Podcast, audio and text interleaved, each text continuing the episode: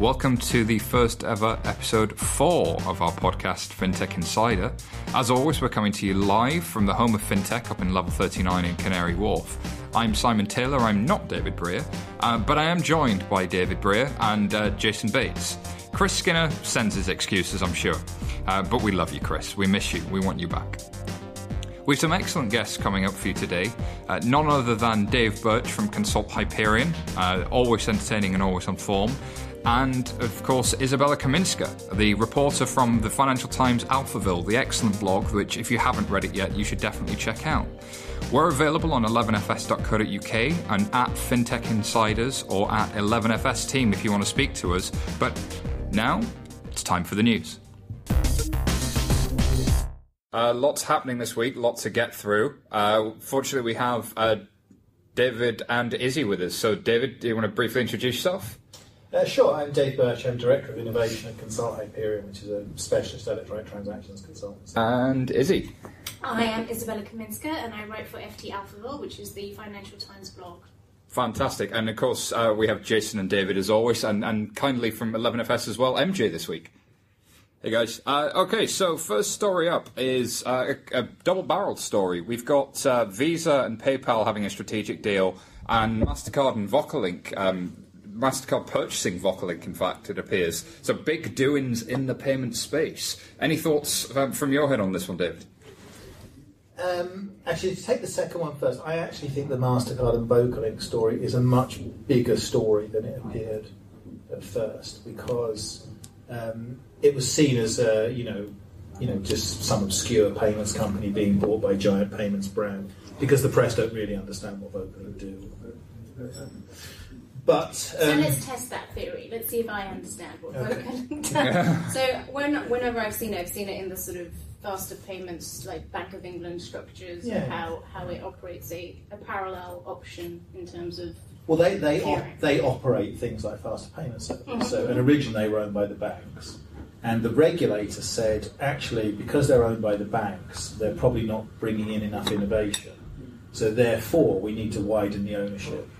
And as soon as that statement was made, there were quite a few people. I mean, I'm not unique in this. There were a lot of people began looking at Mastercard as a potential acquirer, and the reason for that is that in the UK, Visa have been extremely successful at building the debit portfolio. So, so most most people in the UK have a debit card. five percent, don't they? Yeah. The So card. so um, so the ability to deliver a new debit-like product, but running over these faster payment rails, is was much more valuable to Mastercard than it was to Visa. So lots of people began to look at Mastercard as a potential purchaser. Conversely, Vodafone have actually been quite successful at beginning to export the technology they use to build the faster payment service to places like Thailand and America and Sweden and so on. So for them having, but it's actually quite a small company.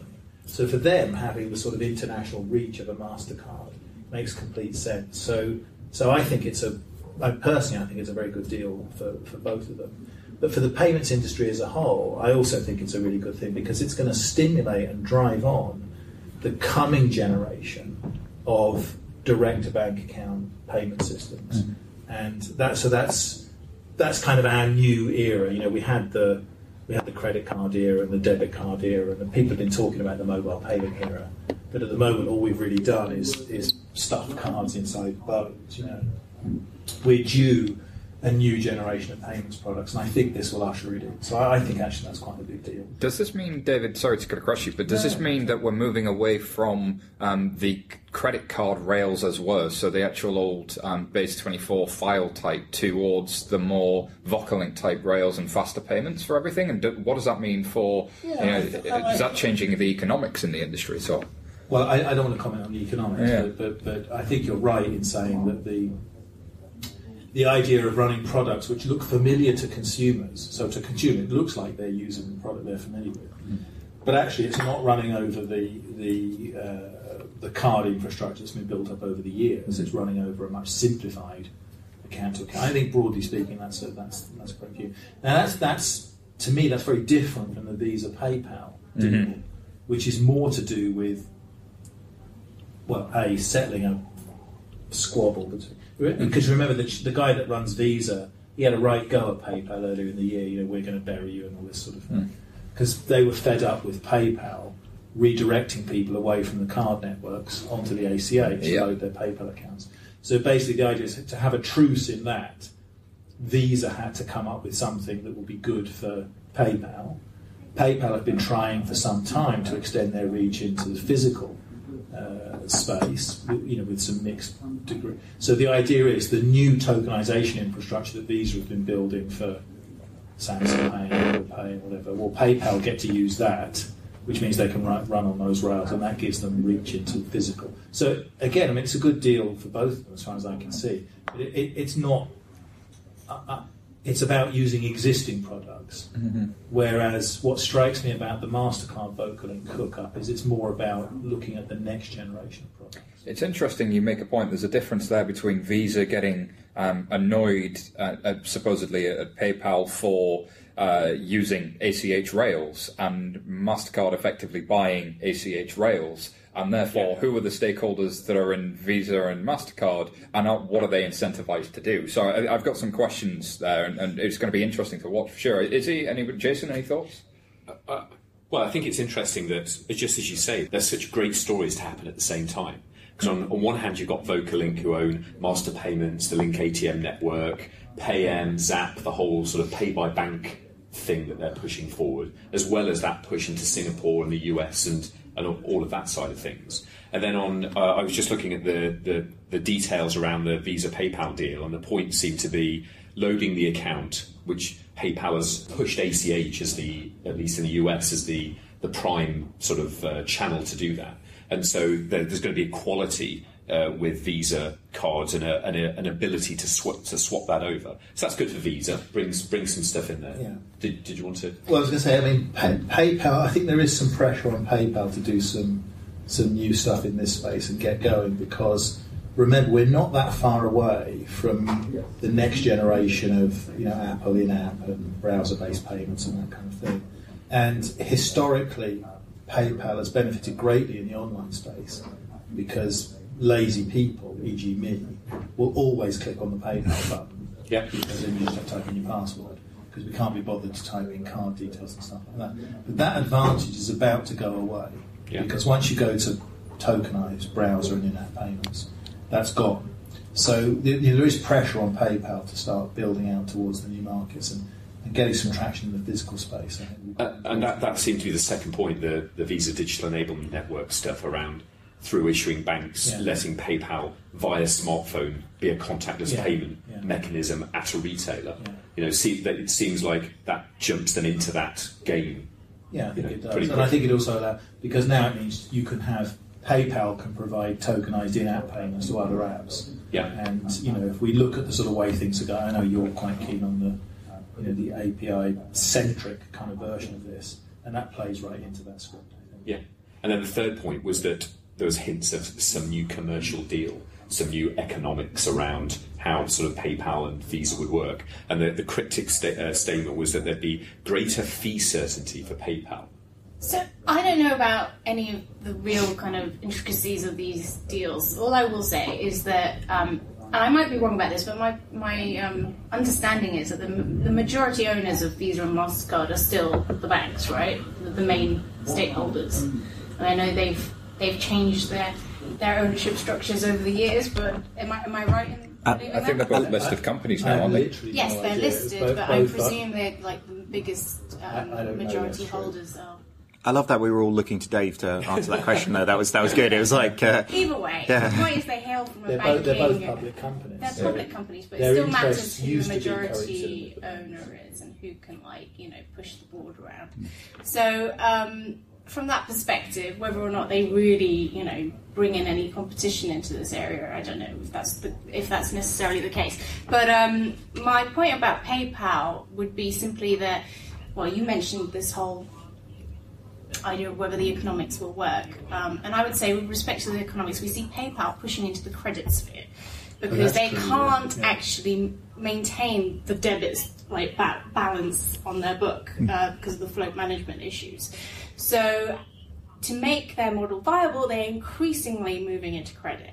So I find that quite ironic that the credit card companies are now moving the other way. And my own perception is that there is a very good reason why we use credit, and it's, it's a much easier way to manage payments than it is uh, to do it on the debit side. Uh, And Amex have just announced they're getting into a kind of small business lending, and there is this progression of, of kind of those sorts of providers moving into the credit space more and more, with payments being commoditized, both with Dodd Frank in the US and also the interchange cap in Europe, um, and that now coming towards Amex. It, it's going to be interesting to watch But it's not just that, it's float management. The fact is, if you're holding any significant amount of balance on your books, in these days of negative interest rates It's and the scarcity of, ass- of safe assets, you're dealing with a with a depreciating asset book. Yeah. So you need like it makes sense to create your own assets, mm-hmm. and, and that's why that's why we see the push towards credit. So I, I, I just I think we.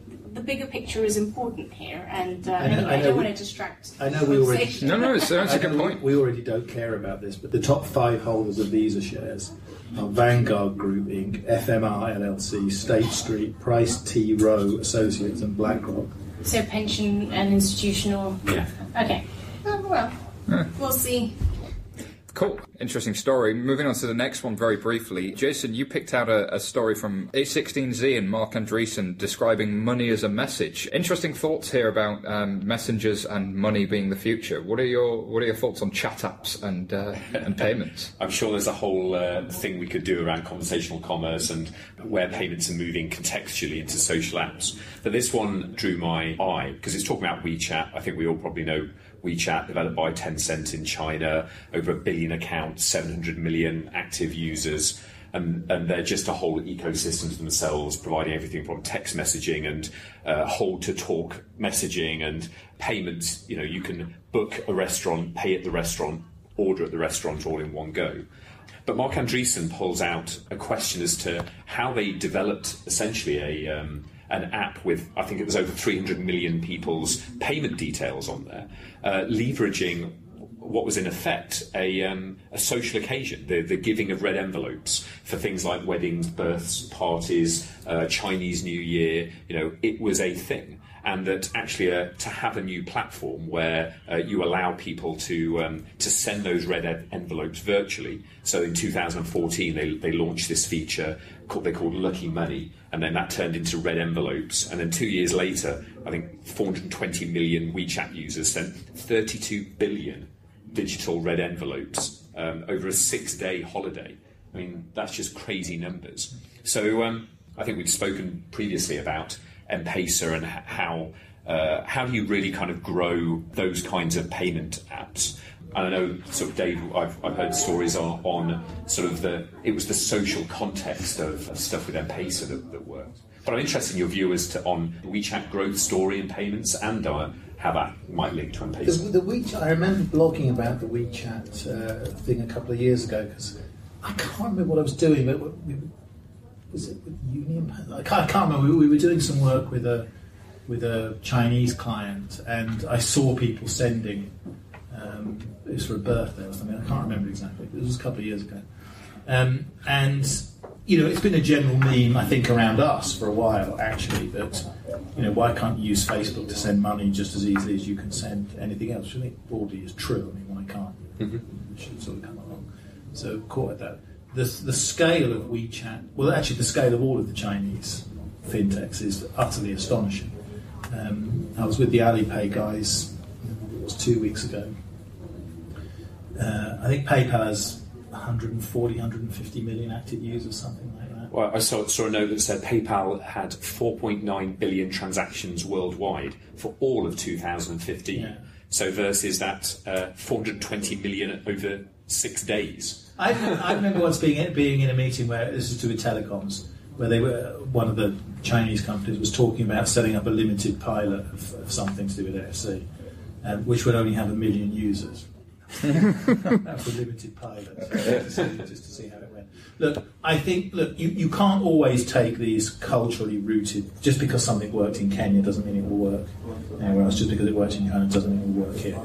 But the general point uh, about uh, social context for transactions, I think, is is broadly true. And the idea that you would make a transaction as part of some other kind of social interaction, um, I think is almost certainly right. What will be different about it, I think, in our context, is that we've got PSD2 coming and APIs opening up and stuff like that. So I think in Europe we might see it going in a different way because we've got PSD2 coming and APIs and all that sort of thing. So you have this whole set of deals in places like China, which are which are because you've got banks and telcos and messaging platforms all, all working together. And we're going in kind of a different way. We're going into a situation where if someone can get hold of some burgeoning social network slash phenomenon, Pokemon Go, they can get the API to your bank account. Well, I think Pokemon because I was thinking of Nintendo t- coming out the other day and saying that just because they've had so much popularity and user activity in Pokemon Go doesn't mean it translates into material profit or any change in their um, trading conditions. Well, didn't, Well- their, didn't their shares crash? Yeah. already When people Yeah, yeah. found out they don't, They didn't own own it. Yeah, yeah. It's not actually anything to do with Exact, it. exactly. So somebody using somebody else's app. But you Yeah. get my general point, which Yeah. is that they'll be able to use your bank API just to go. So they don't have to have a deal with your bank or Yep. an arrangement with your telco or whatever. So, so in Europe, you could see this exploding, but in a, in a, in a different way. I think. in different social contexts. I think the point you make Yeah. about the social context is so critical. In every economy, every country, every society, the context around which you pay and then the simplicity of getting that moment spot on is something Jason was talking about uh, a couple of nights ago, which I think is, is so, so critical. But don't you wonder about the difference in volume between something like Venmo and something like Ping Yeah. You Pingit, you can send money to any reachable bank account in the UK, and the usage. I mean, I use it all the time, but I mean, the usage is really pretty limited on a mm-hmm. grand scale. Venmo's gone through the roof. So what's the difference? Given that Venmo isn't instant, isn't directly connected to the bank account, you go through the debit rails to get to it. Was because it's somehow integrated into that social context. You, you have those websites where you can go and see what people are, are Venmoing for. Yeah. like, well, you- But is it? Barclays don't have any fun sites where you can go and see if people are buying drugs with Ping. you can see it if they're buying it with um, credit cards on Smart Spend, but not with not with Pingit, unfortunately. But the I think the other thing is there's the branding issue, right? but on Venmo, people actually type it in. Yeah, yeah. Yeah. Here's the money for the weed. Yeah. yeah.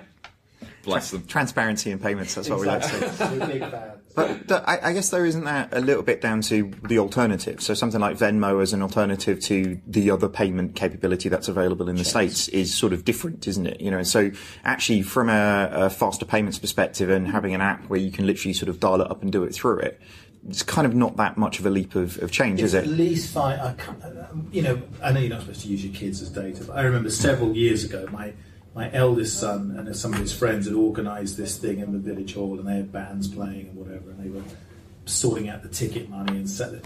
And I remember him saying to me at the time, because every, everything was done on Facebook, everything was done on Facebook, except for the money, which was, oh, can you send Steve's dad a check for this, and then he'll PayPal so and so, or you know somebody else gave the money, and I can remember my son saying to me, why can't I just send it to them on Facebook?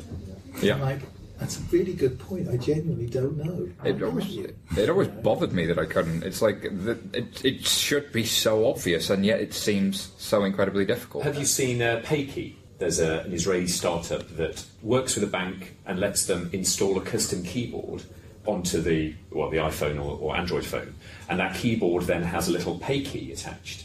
So it integrates into whether it's uh, Facebook or, or um, WhatsApp or any of the other messengers. It's actually quite a clever sort of hack into that, that space, Well, but it's, from it's a a banking unique side. token, which is picked up on the Spot other on. side. Yes. Yeah. Yeah, yeah. So apart from the fact that it's never going to work because it requires cooperation with the bank, Which was exactly my comment. But in, in theory, though, you could see the um, somebody like Apple or Android going in that route, right? You know, so actually you start, in theory, you could see Mastercard Vocalink going down that sort of road.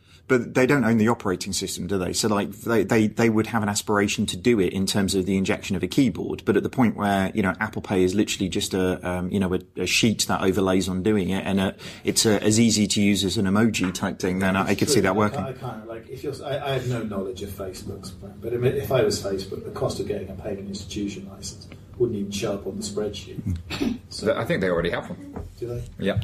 So I mean, why not just use the API? The bank, then you don't have to deal with the bank. Mm-hmm. You've got nothing to do with them. Sounds sensible.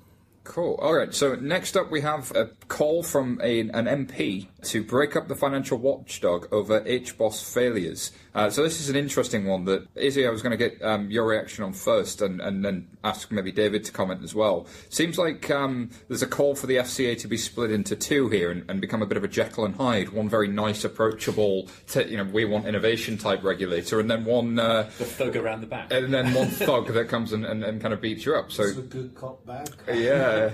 so HBOS failing, they mean like the great financial crisis. Yeah, it was. It was the so 2007. Short, so, and it was maturity mismatch. So I will, I will just add a little uh, snippet of context. The other day, for some crazy reason, I decided to go through all the kind of um, F- what was then the FSA um, regulatory sort of findings on Northern Rock because I just felt that way. And, uh, it was a slow day, wasn't it? Yeah, clearly. The Prime Minister hadn't resigned for a whole day it was because the, the whole Northern Rock thing obviously happened in 2007.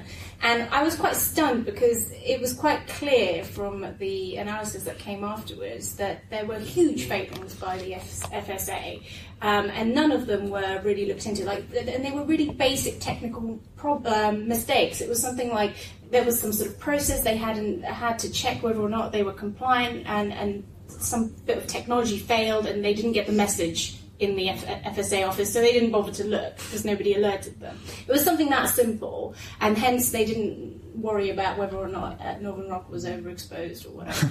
and it just struck me as amazing that something that technically um, detailed could have led to the fact that Northern Rock was getting away with all this stuff. Um, and then I also noticed that nobody really took any action afterwards because we were all distracted by the financial crisis. And in the in, in the interim, obviously, we've we've created the FCA, and, and everyone's kind of forgotten about the kind of very boring stuff that happened in, in 2007. So I wonder if, if there is an argument to, you know, explore what happened back then in more detail and to figure out whether or not we have uh, a better structure to in- ensure that these sorts of things can't happen anymore. But well, tell me tell me what the proposal here is. So they want to split it. I, I think that would be very sensible. I think I think you you almost should have written this article, quite frankly, in terms of uh, positioning it in that way. Because actually, as you put it there, ensuring that we've got the safety nets, ensuring that we've got the procedures and the processes in place to actually spot bad behaviour and do something about it. Also, why were the failings there in the first place? Like I say, there was a lot of things that we got distracted by. But this one specifically, you know, they've kind of quoted, the quote for them is that basically they want this second unit to hunt down bad bankers, which feels in, in, kind of a slightly different guise to what the FCA is kind of positioning themselves to do in, with regards to sort of competition and innovation. So, um, you know, the, the, this seems to be being led by. Uh, so I've never heard of Andrew Tyrie. Have you ever come across him before? Yeah, he was the chair of the Treasury Select Committee. Yes. Um, and he seems super keen that, particularly within the HBOS piece, that um, the pieces that um, Mr. Hornby sort of uh, led and the decisions that were made really sort of require sort of further investigation. So, you know, maybe it's a it's a good idea, but I think potentially just the positioning of uh, it being a bit of a sort of a witch hunt seems a bit um, yeah. potentially Especially a bit wrong. you've got you know the new senior managers regime, you've got criminal offences around you know banking and stuff now. There's I think there's a you know a lot that's changed on that in that space. But it seems to be fixing it by doing more of the same, right? We're going to have different people doing more of what we did before, and are we going to do it any more effectively? Well, we're going to hope they do, and we're going to talk tough on it. But actually, are they changing those processes? Are they um, digitizing them? Is there anything see, that can... This is the problem, I think, because it's an, it's always going to be a case of uh, human resources, right? And you can split the FCA up in all sorts of ways, but unless you actually dedicate more people to the job of supervising the system, mm. you're never going to really change anything because you, you, can digitize things as much as you want. But at the end of the day, it's enforcement that matters. I, I, agree, and I think it's you know the, the the idea that the police would be the people setting the laws. Well, no, the laws are set by other people. The police enforce them, and actually maybe that's the context that this makes sense, isn't what it? What we need is a sort of untouchables scenario with Kevin Costner, obviously, and Sean Connery ganging up together. Oh, I so like that. Yeah. I always love your example. Black ties and sunglasses, and, and, but just... it's also about like creating a precedent and, and essentially showing that we are watching, and you can't necessarily get away with this. And there is a, still a very obvious public perception that no one has really, you know, apart from the LIBOR situation, no one has really gone to prison over the 2008 crisis, mm. and certainly that myth. I mean, I think we are seeing more people uh, get get um, penalised, but or, or end up in prison. But it's still the case that the perception is that nothing happened. So we need more um, active supervision. I think that leads to prosecutions in some way when things go wrong. Absolutely. And you might argue that this is a, a fallout of of the um, the sort of primary and secondary responsibilities of the regulator around firstly protecting the, the fidelity and integrity of the financial system. Oh, and then you know developing competition and innovation as well. And you know, do those things fit together? How are those things managed within one group? Generally, I feel there's a bit of a cognitive dissonance, and so much as there is a.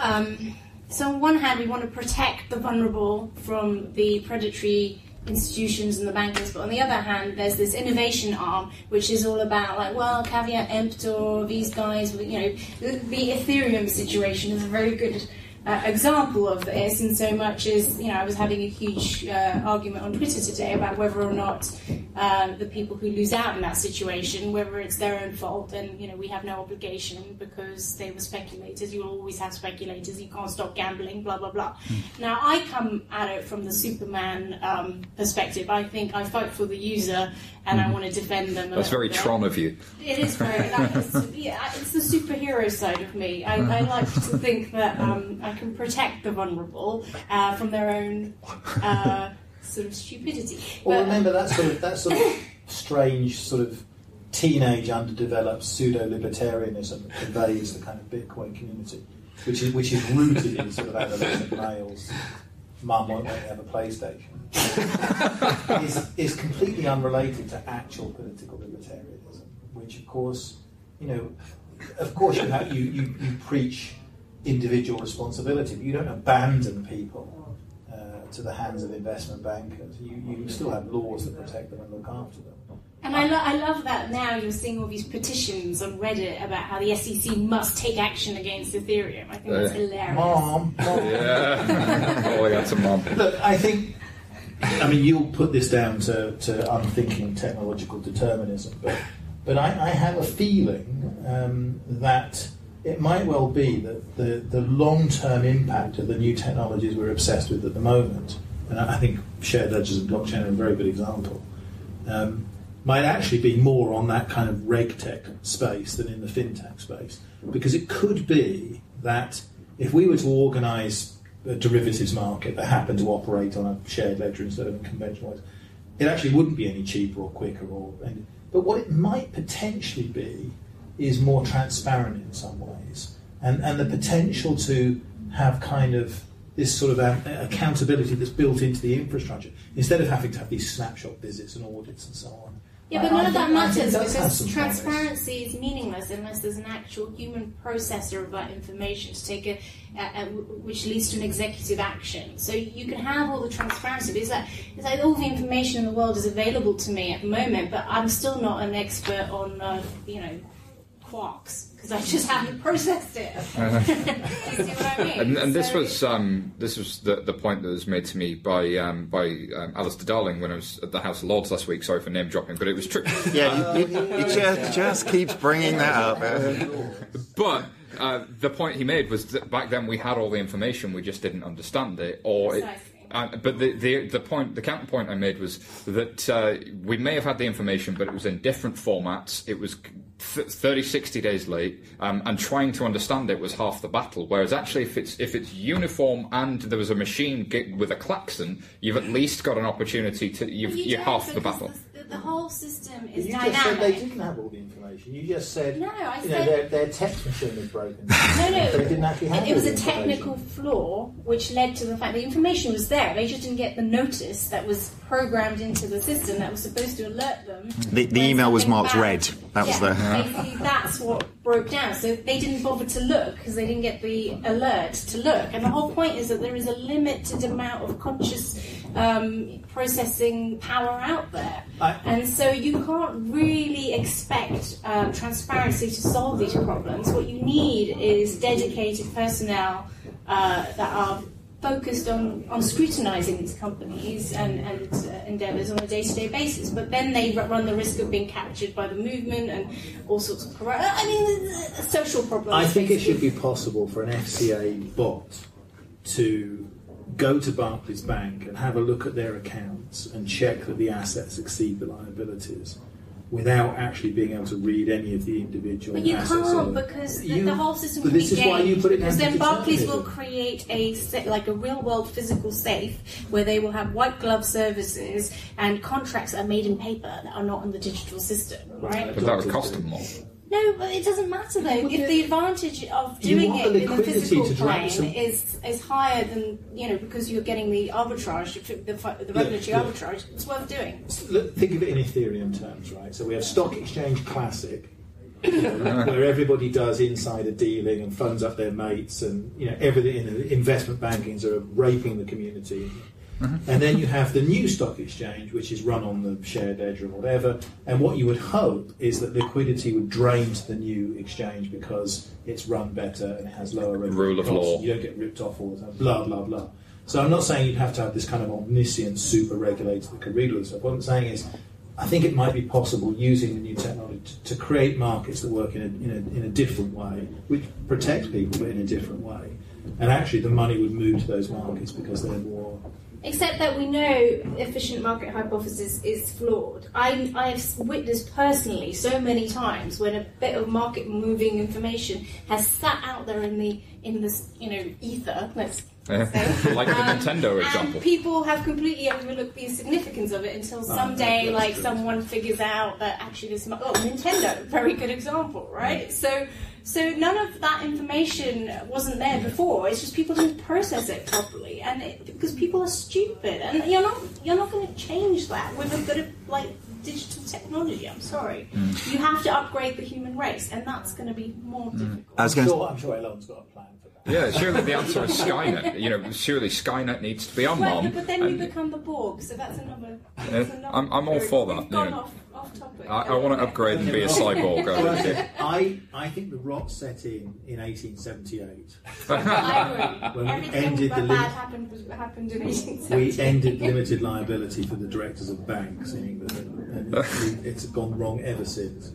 Goodbye to Mary Poppins and funding things in South America with your shilling, and hello credit default swaps and Enron and everything. I don't see what was wrong with the good old days. Ah, well, we remember them fondly. So next story up um, is one from, from Izzy. In fact, it's uh, titled "As Goes Correspondent Banking, So Goes Globalization." Izzy, what's the story here? So, generally speaking, um, something huge is happening in the world of correspondent banking, which is that banks are withdrawing services from all sorts of precarious countries, war torn um, nations. So Sudan and these parts of the world that really need money and need capital, but uh, Well, we all need capital, but um, arguably they need it um, in, in, in, a, in a constructive sense, Okay, right? yes. Like you don't. I, I find these sorts of um, statements a little troublesome because we all need capital. Well, if that capital is put to bad use, then it, it, you know, No, it's not necessarily a good thing. So, um, but generally speaking, uh, the banks have been servicing these countries for a long time very often on a loss-leading basis anyway, because it doesn't really, uh, you know, the, the economies of scale here are such that they don't necessarily um, uh, profit from doing so, and they um, and even when they do make money, it's it, it's mainly a branding exercise. Um, they they do it for the sake of the greater good and for the perception of being everywhere, right? So uh, since the crisis, however, and since we've brought in all the KYC, AML, um, counterterrorism stuff, um, it's become increasingly costly to service these countries. So banks are pulling out. They're, they're stopping. They're not providing the correspondence. Uh, services anymore. As a result, these countries are losing access to hard currency, um, which is really what they operate in because their own currencies are, are clearly not viable. Um, so this is creating all sorts of human uh, tragedies as a result of that. So Christine Lagarde and the IMF are very keen on finding a technical uh, solution to the problem. So Christine Lagarde gave this speech where she was encouraging every everyone essentially. Well, she was kind of hinting that banks have a responsibility to service these people because if they pull out, all that will happen is that unscrupulous actors will show up and end up servicing them, not in a constructive way. I think it was um, strange services was the term. Strange alternatives or Yeah. whatever. And I, Strange alternative. I don't. I, I don't think she. I mean, I, I kind of. I assume she meant Bitcoin and stuff like that. So, um, or other kind of parallel Isn't networks she in court at the moment, Christine? in court. Yeah. I don't know. But she had a nice scarf. very, very um, elegant. That, I'm. I hear that helps always with very appearances. impressed by her uh, elegance. So, But so do we think banks do have a responsibility to provide this service? so I mean, it's quite. Uh, her point is that it's better to do this on a cost basis and ensure that these countries are brought up to the standards that are, you know, um, required in, in the international global financial system. Ah, so what's she done? So just to tell uh, the recording Accord- device was happening, according Dave is showing me a story on his phone about Christine Lagarde. She's wearing a beautiful red suit number. And um, she's indeed in court. and she's indeed in court because she's standing trial over a state payout to the French tycoon Bernard Ta- Ta- Tapie. He was the Marseille guy, wasn't he? Yeah. Oh wow! I can't remember. I- if if we take nothing Anyway, out, sorry, a- she she's consistently well dressed. That's all about it's a Um, so So so do do we feel that actually banks You were actually have a requirement? Christine Lagarde. Sorry, I'll say it. go ahead. So you were saying that Christine Lagarde says banks have a responsibility right to to these people. elevate these standards. However, the problem isn't the banks and the problem isn't the domestic regulators. The problem is, in my opinion, the American regulators. So what will happen is a fintech company wants to serve Somalia, right? So they'll go and say to our the regulator, have we complied with all the KYC stuff? Yes, you have. Have we complied with all the AML stuff? Yes, we have. Have we complied with CTF? Yes. Have we complied with PEP? Yes. Can we have a bank account? No. Why not? Well, because we don't want to get sued in 10 years' time by Yeah. the district court in Waco, East Texas for a billion dollars because you sent 50 quid to someone who turned out to be Osama bin Laden's chief cook and bottle. Precisely. So without safe harbour, like if you follow the rules, it doesn't protect you. So why follow the rules? Right, and and So I- um, I think it's but the, it's her harsh point, for her to say the banks are being if we abandon those countries, um, then they will just descend into chaos and cultivate more terror and, and, and potentially destabilize the global financial system. And this is how it links into globalization because fundamentally, unless we elevate all the No, countries I- in the I- world, I agree with you um, 100%. So I guess her argument is that in the long term sense, banks benefit from seeing these countries prosper. Mm. Um, so they might not make profits today, but in the long term, But they're, future- but they're being fined so heavily because of some of the transactions that go through these countries. So it's, there's kind of a cause and effect. Like if you want to there is. bash It's a them, complex It's, social it's a problem. question whether it's disproportionate. So if you know if if a bank was deliberately flouting the law on KYC in order to handle large amounts of Mexican drug money, but it, I think actually it's better that the Mexican drug money is actually in the bank than floating around in cash because then at least law enforcement can track where it's going. Mm-hmm. and what's going on. But that and, and being fined proportionate amounts for doing that is one thing. But being fined disproportionate amounts for sending small amounts of money to third world countries doesn't help anybody. Mm-hmm. And, and actually, what happens on the, the big corridors from the UK, like Somalia, what's actually happened because of that, and I'm not making this up, this is actually true. What's actually happened in those corridors is instead of having licensed money transmitters, we now have people carrying holdalls full of cash on planes to Somalia. But this And- is this is her fundamental point: is that if we are not servicing these countries, then alternatives will spring up. Whether that's Right. cash alternatives, whether that's Bitcoin, whether it's like all giant I'm, boxes of all surf, I'm saying uh, is that tide she or whatever. shouldn't be complaining at the banks. It's not their fault. It's not their fault, but it's a cost benefit scenario. So her like solution is uh, we should have some sort of financial technology that creates an international depository of, of data about people, you know, people's, well, I guess KYC uh, uh, information. This So a global a- identity A one-stop shop for identity. Yeah, theft. yeah. Yes, exactly. that, that concept. And then uh, what I found quite interesting is that someone was suggesting that maybe the IMF should come in as the sort IMF PESA. Yes, exactly. Obvious uh, they should be the ones who provide these services at cost, and that maybe. But I think the bigger point here is that we all have a duty here, and I think the cost of doing business um, in these countries should be kind of maybe factored into financial, the entire financial system, because globalization itself depends on servicing these countries. And what that really means is the enforcement side of it, as well as the legal um, side of it, and all the other kind of unknown unknowns that stem from that, like your One huge scenario. advantage of IMF. So if you had IMF PESA but no KYC, so basically anybody in the world could go in with their iris or something and get an IMF PESA account and start sending money to anybody else.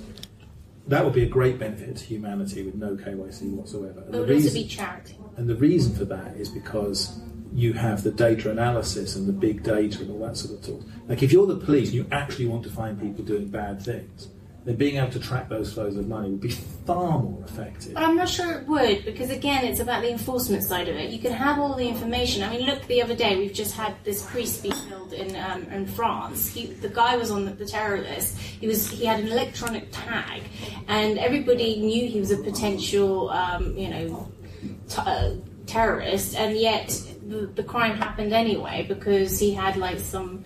Uh, loophole in the system where he was given two hours free off his tag every day. He did the crime in that Yeah, specific. probably shouldn't extrapolate from that. No, of course not. he got the tag in the first place because he wanted to go to Syria, didn't he? But the point being that we can have all this information, but unless we are prepared to spend the money to enforce No, no, I, I um, know, I understand the point. the uh, the requirements, it's very hard, and you have to create saying- incentives. Generally speaking, if, if the reason for basically punishing poor people, which is what these structures do, if the reason for punishing poor people is because we think it's better to for law enforcement and tracking criminals and whatever, then I would say actually what we want to do is let everybody in and then track the money inside the system. That would actually be more effective. But you can never you can never track everything. It's the point, unless you well, you have a could do it if there was universal. IMF PESA. No, you couldn't because even then you would have like very, you know, you would have an incentive to create off-chain Laundering of alternatives. some description. So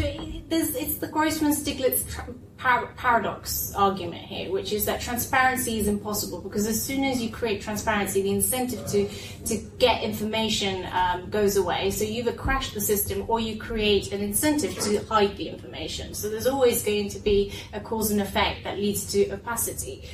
But if everyone's using IMF PESA, and you But you can't force you everyone on- to, Yeah. get, to You use insist on IMF. getting you insist on getting I- paid in cartons in I, Marlborough. I fear we're stuck in an infinite loop. so, So, so at just the- move on. Halt and catch fire. Indeed. So, um, so to, to move on very, very quickly, um, we've got um, the Italian financial, uh, finance minister uh, rejecting the need for a bank bail-in, which made me think of the Lego tune "Everything Is Awesome." Um, you know, it's just they're they're fine, no need to worry. Um, any thoughts here from around the table? I think this is terrifying. I think it's um, Italy sort of saying we're fine, don't worry, guys. You know the the world's not on fire and we're you know everything's okay. Like say that the everything is awesome tune thing. Sort yeah, of there's through a credibility issue, right? Well, it feels sort of weird that they're sort of denying that there's any sort of systemic problems and you know rejecting any help. Which I'm not really sure how they figure they're going to fix this one by just sort of hoping it goes away. Any thoughts? Um, I don't know enough about finance, banking, Italy, or anything else to make any sort of comment about it. But um, I do think that the idea that we won't be responsible for it anymore because of Brexit is a, is a real positive. The Germans are going to have to pay for this, right? Is this, is, So is we this, don't are you care. a Brexiteer, Are you trolling? David?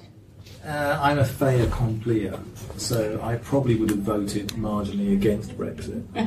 But now that we're Brexited, I think in the great scheme of things, it doesn't really matter that much. Well, we're we're a nation of sort of looking on the bright side, aren't we? Really. So you know, after after the the sort of problems now, it's kind of figure out the best way out of the problems, and uh, you know, this might be one of the linings. We don't have to worry about I Italy. think, you know, the, things like things like the, the you know the European Union wouldn't have lasted that much longer anyway. I mean, in the great span of history.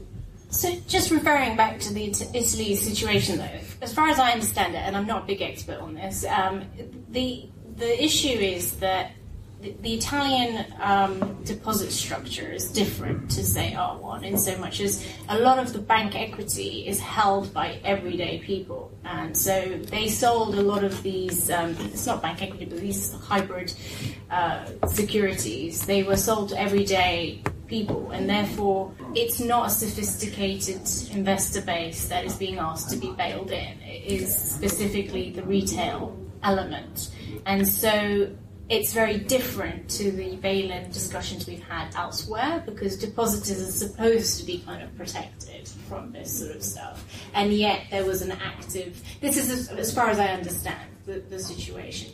So it's more akin to the sort of Cyprus situation than it is to anything else we've seen. So I, I, I may be making a complete dog's dinner of that analysis, but that's how I understand it. So I So think basically, when you when you bailed very- out the Greek banks, you were really bailing out French and German banks. yeah, you were. But when high, you bail out the level, Italian yes. banks, you're bailing out mum and pop. Yes, You know, Precisely. I understand that's how I understand it, and I may have made a complete dog. That was my understanding as well. Yeah. Very interesting. Uh, but to your point, presumably no one's going to jail for this. So I don't know. I mean, it's Italy. I remember a case though, which I might have read in the FT actually. There was a there was a big scandal in Italy, which was something to do with milk, wasn't it? It was a milk company, or Uh, pa, pa, pa, began, but Yes, with I was- Parmaletto or something. and I remember because it happened at the same time as Enron. Yes, yes, and, there was a you huge know, scandal. In Enron, people went to jail and whatever, and in Italy they didn't. And so people point to Enron as this look at the failure of capitalism or whatever. But in But I- fact, it was an absolute triumph for capitalism because they got caught and went to jail. In Italy, nothing happened. I love. This um, isn't for the podcast. I just love um, Italy generally in this Yeah. sense because so the key bank here is uh, a bank called um, uh, excuse the pronunciation, it's like Monte dei Paschi di Siena, right?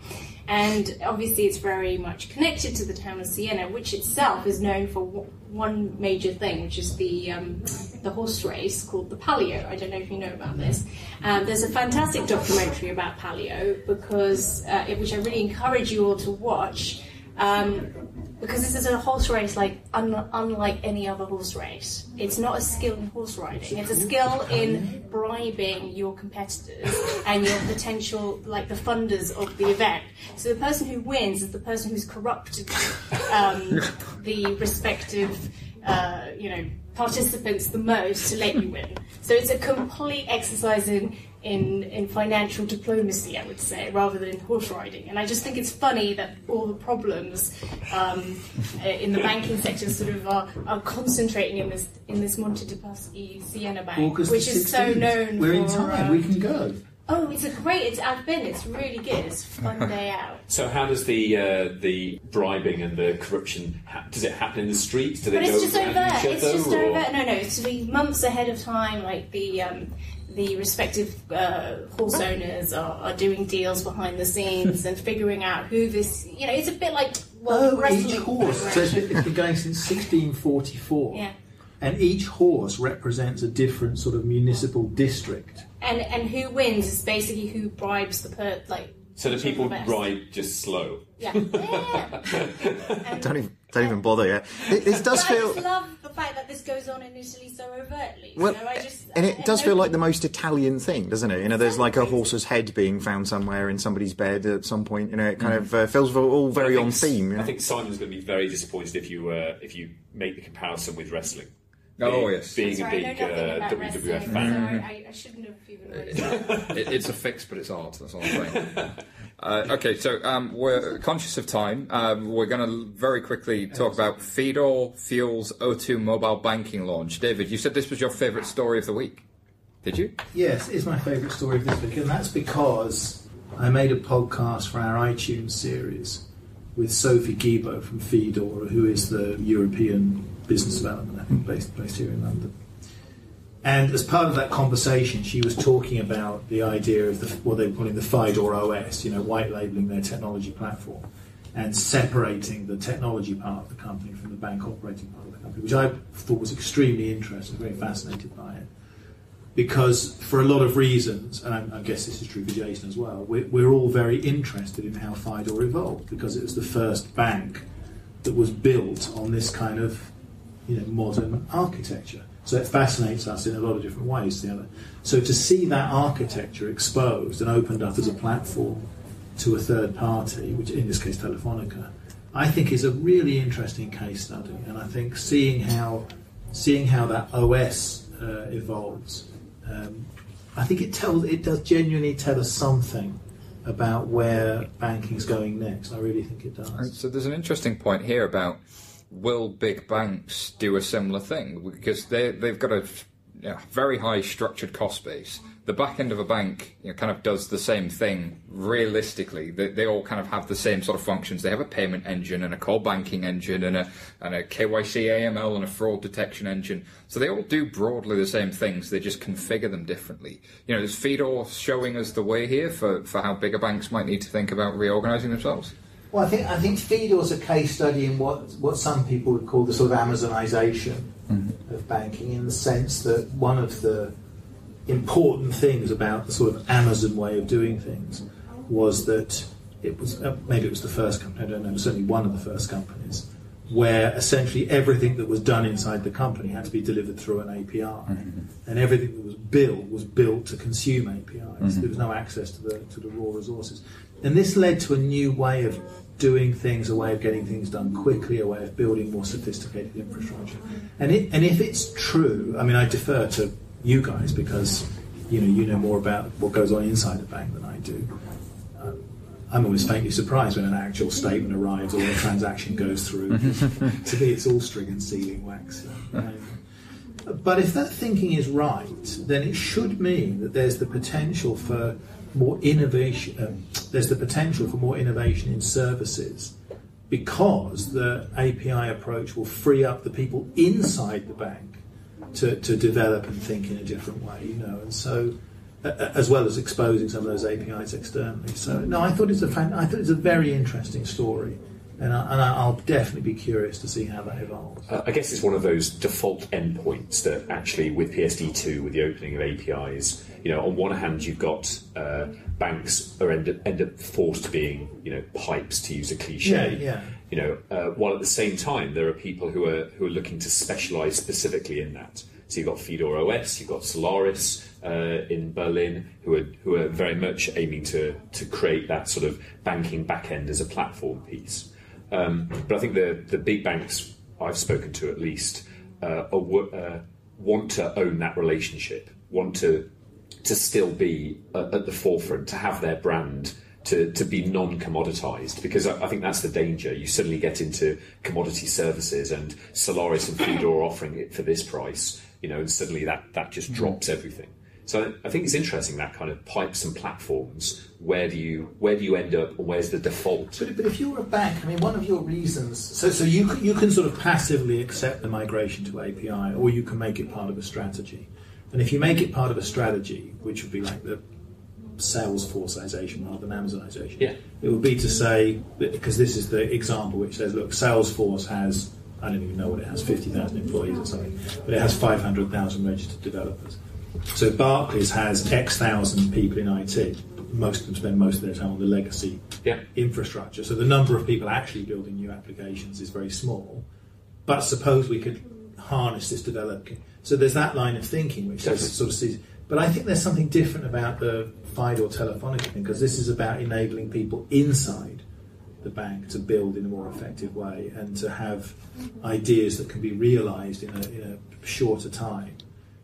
Uh, which of these is the best approach? I could. Well, I, have, it's I have that, literally no idea. It's, it's, it's that interesting spectrum of sort of indie developers up through fintech startups to multinationals. I think the the interesting thing is what large retailers or what what companies could partner to deliver this kind of thing. But there are people that make a living being Salesforce developers, right? Yeah. But there's nobody that makes a living being a Barclays developer Yet. or a, or a, so so the question is if the banks had common APIs and you know, could that market spring up?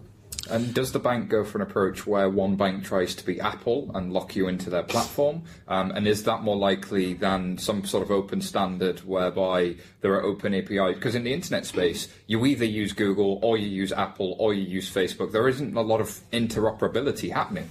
Can I just ask, what are we going to be using these APIs for? Can I have an actual working example of how these APIs are going to change my life as a consumer? Because as far as I can see, most of the applications are based on behavioral uh, stuff that is inclined to make me better understand my spending. Classic is aggregation. example, right? I go to log into one of my favourite websites It's like Home Secretaries in heels or something. and uh, I've got to prove that I'm over 18 to that. So the people that actually know I'm over 18 is only the bank if they've done their KYC, right?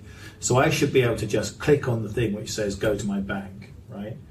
They go to Barclays, they ping the Barclays API, something shows up on my phone, I authenticate. All of this stuff should happen seamlessly and in the background through APIs. It mm-hmm. shouldn't be, int- or, or you know, So that's a use case where I get to benefit from services that I would otherwise have to prove my age to. What you're in fact doing is you're granting a third party access to your bank account for certain specific and limited purposes. Okay. Uh, but only for those certain specific and But I'd like purposes. to know more about those purposes. Like, what is an app? Like, so that's the one hypothetical example. I don't see how that really adds value to anybody. in the I. I think there's um, Aggregation. There's there's an interesting thing with APIs because they tend to be explained from the technology up Mm-hmm. rather than use case down. Yes, well, But from my perspective, Well, the customer will APIs. never see them. No, no, exactly. The customer will be in Facebook. Facebook would say, "Hey, would you like a French? I see you're going to France. Would you like a French bank account?" And you just say, "Okay." Yeah, yeah.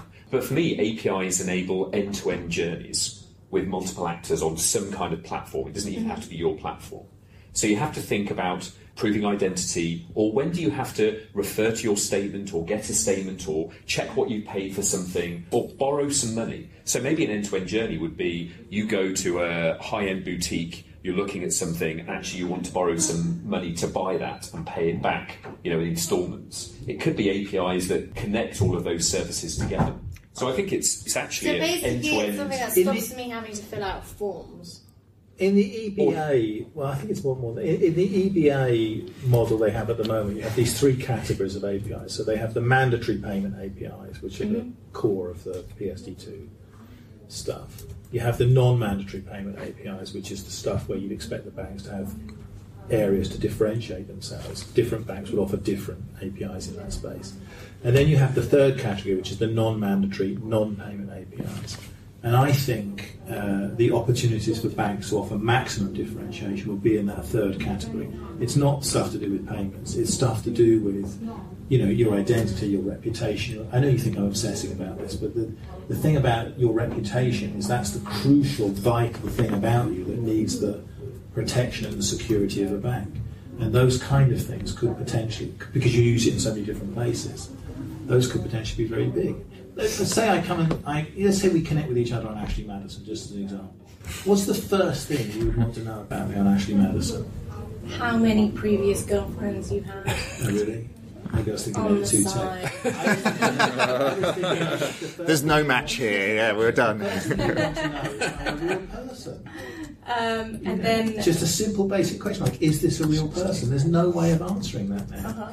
But in that API world, it should be easy just to go to the Barclays. Is this a real person? Yes, it is. Barclays provide a token. Now you know I'm a real person. You don't know that I'm with Barclays. You don't know what my name is. But here's a token which says I'm a real person, and a regulated financial institution in the UK knows who I am. okay. You know, those kind of things to me seem much bigger and more interesting and more fantastic than payments. So the uh, the Open Banking Working Group, when they produced their framework report, had I think six propositions: current account comparison services. Am I getting a good deal on a, on a variety of things by comparing them all? They had personal financial management. Can you pull all of your, all of your data and start to look at where you are and how you're you know set up and doing Across all of your accounts. Uh, access to credit. So using your bank account data to show whether you know someone should lend you something, affordability checking, online accounting, fraud detection. So that was their uh, set, their propositions of what to design, what to start to design again. So the really short way I'd say this is it, when somebody comes out with a bunch of new tools, developers get excited with them, and it's not until five years later something builds somebody builds something awesome with it. So cloud came along, and everyone, you know, all the techies started going, "Yay, clouds, clouds!" and it all sounded a bit silly. And then, you know, sort of five, ten years later, you've got Netflix, you've got Instagram, you've got companies built entirely without back-end infrastructures. Similarly with APIs, developers will surprise you and build things you didn't know you needed. And I think that's where it really starts to come into That's where I have trouble with it. The if I didn't know I needed it, I probably didn't need it. Mm-hmm. Um, and I have a general. I'm generally kind of concerned about this mentality of like feeding people free stuff just because uh, they think that's good for them. But and a lot it- of the stuff that I, I fear will be developed will be focused on behavioural stuff, focused on um, convincing me I'm spending too much money on shoes and I should be spending more money on, like, I don't know, something more. But doesn't life admin ever just really annoy you and paperwork and that kind of crap? And if that could be a lot simpler and easier, wouldn't you prefer that? I mean, that's true even within single bank, because I've, I've just been going through a remortgage. Barclays is my bank. I've just been going through a remortgage with Barclays together. And, you know, it's astonishing what you can't do. Mm-hmm. Because I just assume that, okay, I'm going to do a remortgage, so there's a button somewhere which says change this mortgage to one with a lower interest rate. And nothing could be further from the truth. You know, the amount of mucking about. Well, so- you've got you've got to bring in copies of your of your payslip. Barclays has had every single monthly salary payment of mine since 1977. every single one. I've always had Barclays as my primary bank. They know exactly what I get paid, and I've got to bring in copies of my payslip. I mean, So this is the Achilles heel of the whole uh, API debate in PSD2. Is it's wonderful to have great APIs that everybody can consume, but can the systems underneath that actually cope with what they're trying to achieve? And actually, the process you've just described there says no. So it's great that the banks might be forced to deliver APIs, but it becomes like account switching, whereby you know you're forced to promise you can switch an account, but actually the systems and processes underneath it can't really can't really move. oh, actually, I told a lie about the uh, because actually the account account switching was my favourite story of the week. because the new the new statistics for the current account switching service came out, and it's fallen another five percent. So basically, ever since the banks were forced to spend 750 million quid on the stupid account switching service, the number of accounts being switched has steadily gone down. I mean, it's an astonishing investment. Yeah, but it's just preparation for the new digital banks. I, Oh, I just have, have It's to gonna- say that. it's all gonna there is no yeah. motivation or Yeah. reason to, so the to fact that I can change in seven days instead of ten, that's going to make all the difference. isn't it? Well, it's going to reduce the friction because I'd say there's there's motivation versus friction. There's, no friction, there's but do you want a green, blue, or red card? Seven or ten days makes no. I put money on the table right now. Seven or ten days makes absolutely no difference to anybody. Yeah, agreed. Yeah, There's a difference between instant and a few days. Sure. That would make a difference. Yeah, But then that's not The a difference between seven and ten days. no, I agree. That's not an issue of APIs. That's an issue of the systems and certain processes inside banks. And guys, apologies, but I'm going to have to call this one to uh, a halt now. And thank you, David. Thank you, Izzy, for joining us this week. Really appreciate it. You guys were on form as always. That was amazing. Thank you. Thank you for having us. I always learn from arguing with you. Thank you. So now David and Izzy have unfortunately left us. We have one excellent story to cover that um, our own MJ from 11FS team came up and found. So this is a drop in internet banking as the rise in banking apps is recorded. Uh, MJ, what's this all about? Yeah, thanks, Simon. Um, so earlier this week, the BBA came out with some research, found that daily internet banking logins fell to 4.3 million per day, um, whereas the mobile app logins reached 11 million per day. Uh, and this was actually a 50% rise from the research in 2014. Um, I don't think this is particularly surprising. Um, we've seen this trend in the likes of Sweden, Australia, and the US. So, way back when in 2013, uh, Danske Bank in Sweden actually announced that 62% of total logins came from the mobile channels. And also that year, Handelsbanken reported that mobile logins overtook desktop. Moving on to 2014, um, Australia experienced something similar. So 38% of all Australian customers, um, their interactions occurred via smartphone or tablet, which was up from 22%. And in the same year, internet banking amongst Australians fell from 42% to 35%. Also in the US in 2014, Wells Fargo, Bank of America, and JP Morgan all reported that mobile banking overtook desktop banking. So, Um, is, is there anything sort of surprising in this? Is this just the world's going mobile? I mean, I think that apart from the obvious, the fact that a mobile phone is literally sort of an extension of one's hand nowadays, um, I think there is some credit due to the banks in the UK. Um, over the past couple years, they have been making some strides, and I think that there's two key things that are driving this uptake in mobile banking. I, fir- I think first the fact that it's easier to actually get into the app. Um, so the login process, when compared to desktop, is much easier, um, and essentially you can now do more within the app itself. So I think that if we look at the ease in login, we saw that last year NatWest and RBS they were the first UK bank to uh, implement Touch ID. And if you look at some of the other high street banks, so Lloyd's and Nationwide both have a type of express login. Um, so Lloyd's customers enter partial digits from their password. Nationwide customers enter partial digits from a passcode. Um, Barclays and RBS customers can create their own five digit PIN. Um, so this is much easier than using the typical username and password and even the pesky card reader, um, which customers have to experience with internet banking. And I guess you've got some of the, the quick balance uh, functionality now where you don't actually have to, to put in a pin in order to see what your balance is, which I understand is the most popular journey for, for mobile banking. Yeah, certainly. I mean, Nationwide was the first bank to come out with that, um, so customers can actually see their quick balance in the app. But then what Tesco Bank, which was really cool, following the likes of Discover in the States um, and BNP Paribas in France, is you can actually see the balance in the phone's notification center. Mm-hmm. So without even logging into the actual iPhone, you can see the balance, which just make things much easier. Now, I wonder what that has that had any noticeable effect? And I don't know if you've got the stats, but I wonder if it's had any noticeable effect on the amount of logins. Because for me, when I'm logging into the app, every now and then it's transactional, but the vast majority of time I'm sitting on the tube, um, I've or i am sitting on, on, some sort of journey somewhere. I've checked all of my social networks. I'm kind of out of stuff to do. I'm bored. There's maybe music playing, and I just check my bank because the, well, that's just something I do. Like, how much of this is actual engagement versus how much of it is is kind of you know really um, people starting to transact there and, and do their banking there? And there's something interesting about whether engagement and actually the number of times that a, a, customer will actually log into an app, especially for a banking app, is a good thing. Yeah. Especially in a in a world where a large number of those customers are logging in just to make sure they don't get into overdraft or, or don't go through a, a certain level. You know, like you could see a, a situation where uh, less logins indicated a better service. So I, am always suspicious of the fanfares around. You know, we've had X million logins this week. You know, and it's our, our most popular branch. You know, our mobile phone. When actually, ideally, you don't want to force customers to log in. Yeah, I, am a bit concerned about this. If I'm honest it feels like value destroying migration of customers to a channel where you can't actually add value to them. You know, most um, most UK banking mobile apps at the moment have got almost no marketing and no sales capability. So, you know, the fact that banks are spending all of this time migrating them to a channel that they can't really interact with them.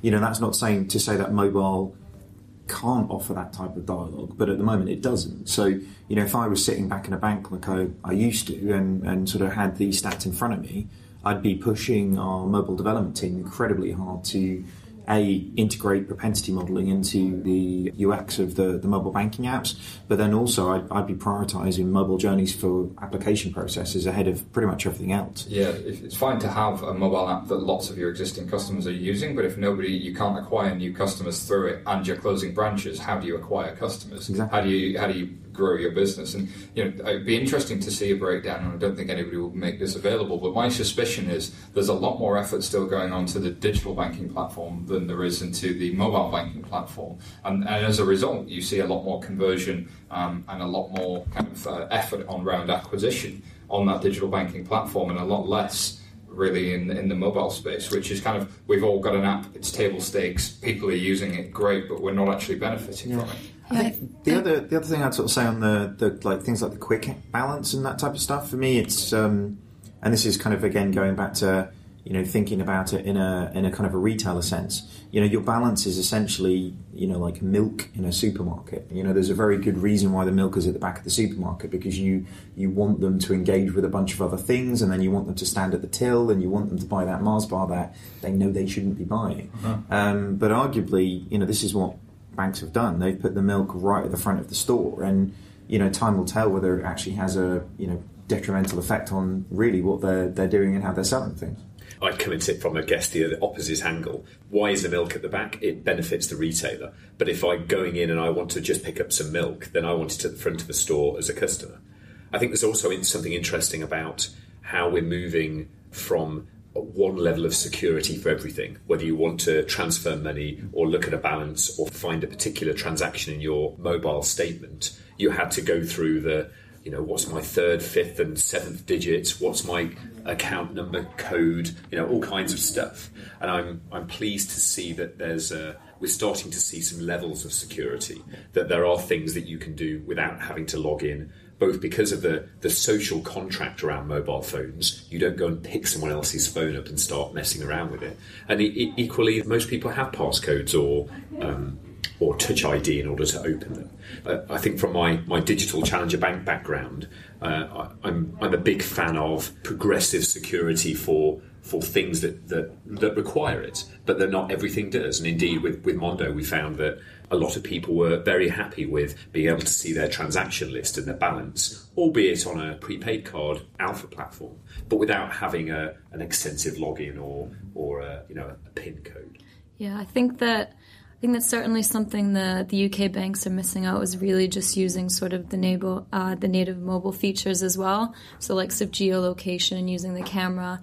And to go with Simon's point on onboarding, we've seen last year SNS in the Netherlands sort of rolled out this really smooth onboarding process for new to bank customers that use the camera on the phone to scan the customer's passport, um, which would pre-populate all the details and everything, and essentially could become a customer in about five minutes within the app, which was really nice. Which is the fintech world approach. You know, you download the app, you you scan your details, you put your address in, you go through a little KYC, and the card's on its way to your to your house. Exactly, and even in the fintech world, like for for example, for Mondo and TransferWise, when you add a debit card into the wallet or to make a top up, you can use the camera to scan the card. It's like what Uber does. It makes it super simple, and the fact that no high street banks are sort of taking this approach to adding sort of a debit card to pay off a credit card or anything, I think that they really need to work on that. And also going to geolocation, what we've seen is that a few banks in Sweden um, are using geolocation to send customers alerts to registering trips abroad um, and also cross selling travel insurance. Um, so, one of the banks in Sweden, if a customer is at an airport, um, a ferry terminal, or a train station, they'll get a push notification saying, Hey, do you have your travel insurance? If not, click on this link, go ahead and get it. And hey, have you registered your card um, to be used abroad? So, that's quite a nice touch That's that super some of the banks. contextual, right? I mean, I'm in this moment. I can see you're doing this thing. Have you sorted out your travel insurance? Push this button and it's done. One less thing to think about. And if, like me, you've gone to go and travel somewhere, and the person you're traveling with gets chickenpox the day before you fly, and you forgot to get travel insurance, and you miss your flight as a result of trying to deal with that in hospital, then actually you don't get a lot of money back from your flight, and that's quite frustrating. Is that a personal Maybe. it does tie back into the conversation we we're having with Dave and the conversations we've been having recently around you know context being king mm-hmm. and that being able to to anticipate and offer great services to customers because you have an insight into their the, their context, whether it's geographical, social, or their intent of doing something. Seems like it's it's just a key a key point of, for the future of uh, of fintech and, and banking. Uh, absolutely, and we were talking about that. So the David, uh, Jason, and I were at the uh, Global CIO Banking Summit over the last two days. Beautiful location out towards Ascot, um, and indeed, we were suggesting that to to a number of uh, executives that were out there that this context being king is, is really really crucial. And Jason, uh, you spoke to an executive from uh, CheBanca, I believe. Yes, I think we've got some audio to run. Hi, so I'm here with Antonio Fratta Pasini. I'm sure I just completely murdered the pronunciation of that name. No, you, you did great, Jason. Antonio's head of CRM and omnichannel banking at CheBanca, is that right? yeah, CheBanca is perfect. And I'd, I'd love to hear a bit more about CheBanca. We're, as CheBanca, we started in May 2008, and we are a retail bank, part of the Mediobanca Group, which is uh, our mother company and investment bank, that in 2007 decided to have a retail funding arm in order to provide funding to, to the group. We started from retail. I mean, our, our value proposition at the beginning, at the beginning was term deposits, so very safe investment with high interest rate. Then we developed current accounts in order to have them more sticky, more stable and we develop uh, services attached to the current accounts. And now we move to investment because, of course, where that's where the margin is, and, that's now our primary goal. But we we see investments and the retail or the transactional side to be part of the same job. So I guess that, that leads us effortlessly into the how does CheBanca make money? So in in our model, we we basically you know our primary job is to keep the money for the group, and then the group will invest in other and other type of investments. Uh, we we uh, as a retail, we also have a, a consumer finance uh, company, which is our brother or sister, as you mm-hmm. call it. So the money that we get from the customer go to the parent company that can, of course, decide where to lend it or where to invest it. Uh, and on our P&L, uh, of, of, course, all the commission that we get from the investments is definitely something we own and, and we get directly from the customers.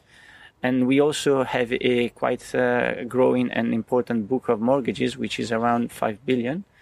So also this gives us a little bit of margin uh, these days, and of course gives the opportunity to cross-sell the customer uh, when you sell them the loans, and, and, and of course afterwards. So, would you call yourself a, a challenger bank, a new style bank, or are you a, a, more traditional player? How do you fit within the Italian financial services market? Well, we're definitely a challenger bank although we come from a very traditional uh, mother company, which because Mediobanca is recognized as to be one of the most uh, traditional institutions in the country, we are very proud of being innovative, not only in in our distribution uh, uh channels, but also in our communication and our way of communicating. I think we did a lot of buzz when we went out in 2008 because we were among the first bank of really exploiting music in our advertising. Okay. And so we, we, we did a lot of uh, rumors in the market when we came out with the first marketing campaigns. And thanks to that, I think we also were very successful at the beginning to acquire assets and customers. And through time to retain those assets. Because if you can, if you think about in that time, terms deposits were priced quite high but nowadays the interests are very low across yeah. all Europe, and we still have uh, we still kept the customer base, and we kept cross selling quite. So, so what's the secret? What, what's been the uh, I guess the secret to your growth? I think uh, th- there were three main, I would say, suggestions that uh, worked quite well for us. So the first one is to keep uh, communicating to the customer in a fair and transparent way, so they can you can really establish a, a sort of uh, pact sort of uh, faithful uh, relationship uh, with with the client. So he understands that when you want to say something to him, it's relevant. So he will listen to you eventually. Secondly, is to keep de- developing a product and services in order to provide value to the customer. Because in the end, if there's no value, he won't he won't buy. He won't stick today. Mm-hmm. And lastly, I think it, it, goes with the customer experience. It's the way we try to uh, serve the customer is uh, it's really uh, paramount for us. So we keep evolving, we keep improving the way we serve our customer. So how is your your product, your services, how are they different from the I guess the other players in the uh, in the Italian market? Well, if if we if we're talking uh, if we are talking now investment, which is where the the money is at the moment, given that interest margins basically disappeared if we're thinking about investment, we have a, a, variety of services. But for us, for example, we, we decided not to have our product offering. We went on open architecture since the beginning. So we provide the customer with uh, 4,000 uh, funds. Wow. And then we have services to help them to pick the right one. Because if you put in front of the customer 4,000 funds, they might get lost. Uh-huh. So we work with communication, we work with services, and of course, all the channels have been instructed, instructed in a way that they can provide the best advice to the customer in order how to pick it. And lastly, we launched recently our Robo Advisor service, mm-hmm. which is basically a, a, a nice way to tell the customer if you tell me what's your aim, what's your goal, how much time do you have mm-hmm. to reach that goal and how much money do you want to put in now mm-hmm. i can tell you what's the best asset class you can choose from our 4000 uh, funds and we will follow together the path in order to reach that goal and this, this seems to be very uh, interesting because the customers love that mm. because they feel like they have a, a safe uh, angel behind their shoulders who tells them what to do in order to achieve that goal so how does that work with, with regulation and with the regulators? Because it seems, you know, when we talk about robo advice and we talk about sort of guiding customers, then we get into that, that whole advice, guidance, education. Where does it fit, uh, and who's liable for when when one of those investments goes wrong? Definitely the bank.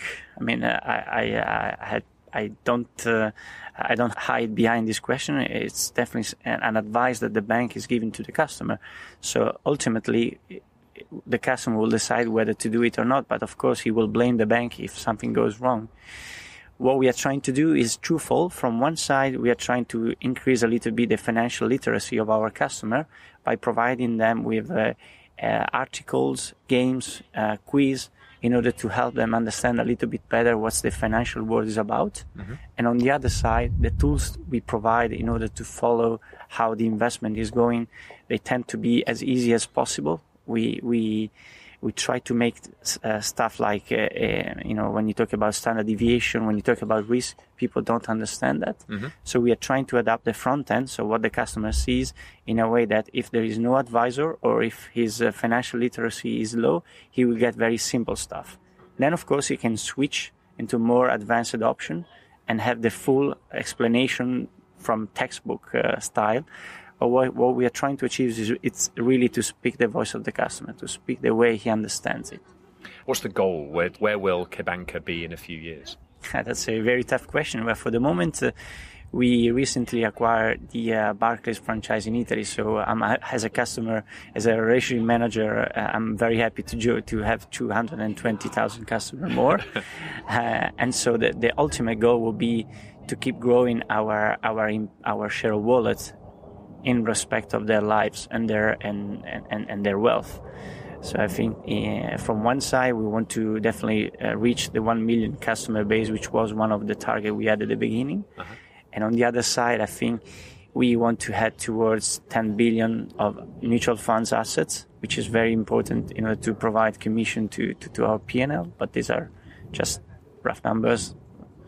And, and, what about the rest of the market? Are you looking at focusing primarily in Italy? Are you moving across Europe?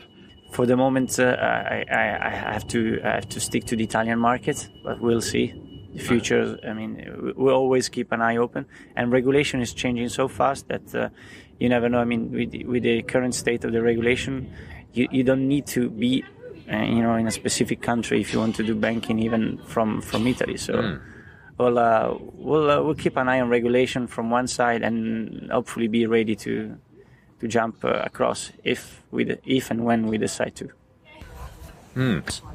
So, do you have any view of, of APIs and connecting into financial services companies in order to deliver additional services for your end customers? Yep, we we've been developing our API last year, so it was something missing in our architecture, and we we closed the uh, we closed the gap we are now trying to uh, do the second step, which is open API, because uh, internal API okay sorted. Now we need to have a proposition for open API, and as you said, the, the, the strategy here is really to integrate third-party services in a seamless way to, to, to boost revenues and, and, and to have good partnership with partners, with selected partners to provide more value to, to our customers. So I, I can definitely see that coming through the next years.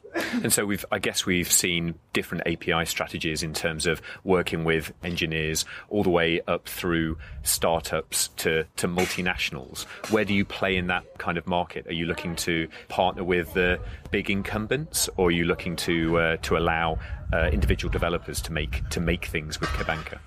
Well, I, at the moment, for example, we are working with uh, big incumbents like PayPal. Mm-hmm. We integrated their services in our wallet because they have a much bigger customer base. So through our wallet, which is open to third, party cards, so you don't need to be a banca customer, you can uh, put your credit cards and then you can do a wire transfer to anybody who has a PayPal account. Mm-hmm. So we join their 7 million customer base in Italy, which is something quite good. Mm-hmm. So this is as an example of a partnership with an incumbent. And on the other hand, we are partnership with fintechs. For example, the robo advisory service I was telling you is is also done in partnership with a, with a, a, a fintech. Mm-hmm. So I I think both sides of the market. It depends who is going to provide the, the best value to our customer, to our vision, in order to fit to our vision. That's great. Well, Antonio, thank you for taking a few minutes to uh, to talk to us. Thank you very much for the invitation. Bye bye.